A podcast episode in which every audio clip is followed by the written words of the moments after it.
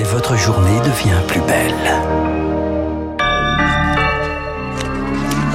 Journal incontournable avec Augustin, ce qu'il faut savoir pour débuter la journée. Le procès de l'attentat de Nice touche à sa fin. Dans une demi-heure, les sept accusés présents auront une dernière fois la parole. La Cour se retirera ensuite pour délibérer. Verdict rendu demain.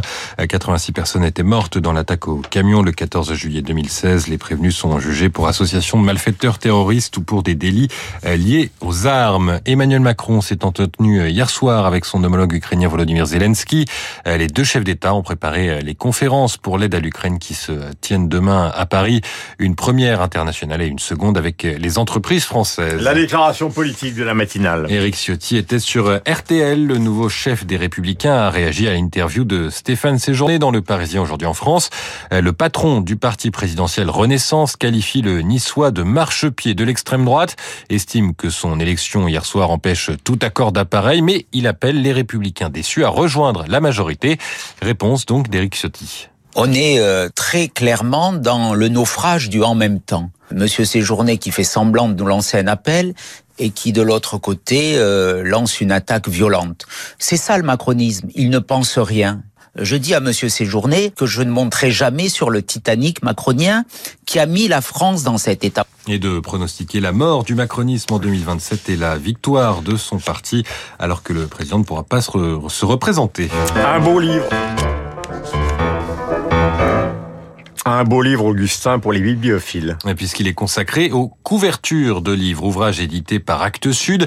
Une histoire et analyse de ces couvertures. Leur graphisme se développe à la fin du 19e avec la multiplication et la circulation des livres qui doivent se démarquer, posés sur les tables des libraires.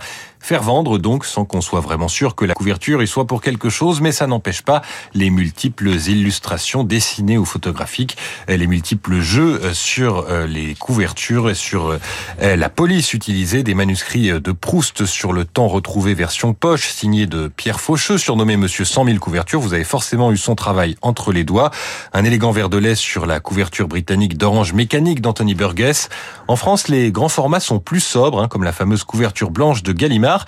Clémence Imbert, historienne de l'art, qui a fait toutes ses recherches. En France, il y a une espèce de pudeur vis-à-vis du marketing éditorial. On se méfie des couvertures qui sont trop chargées ou qui pourraient porter les marques de la mode. Donc, on cherche une sorte de couverture assez intemporelle, puis offrir comme ça le texte dans son plus simple appareil. C'est presque, en fait, paradoxalement, la plus belle des publicités. Ça veut dire que le livre se suffit à lui-même, que le titre va briller comme ça de tout son éclat. Le nom de l'auteur prend aussi beaucoup d'importance.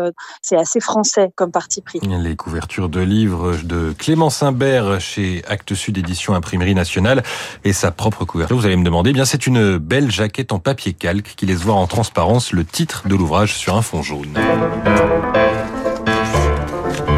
On termine avec un point sur les marchés avec Sylvie Aubert d'Investir le Journal des Finances. Bonjour Sylvie, quelle tendance pour ce début de semaine? Bonjour Augustin, bonjour à tous. Bien après neuf semaines de hausse et un gain de 16%, il était logique que le CAC 40 marque une pause la semaine dernière. Le recul a toutefois été limité à 1%.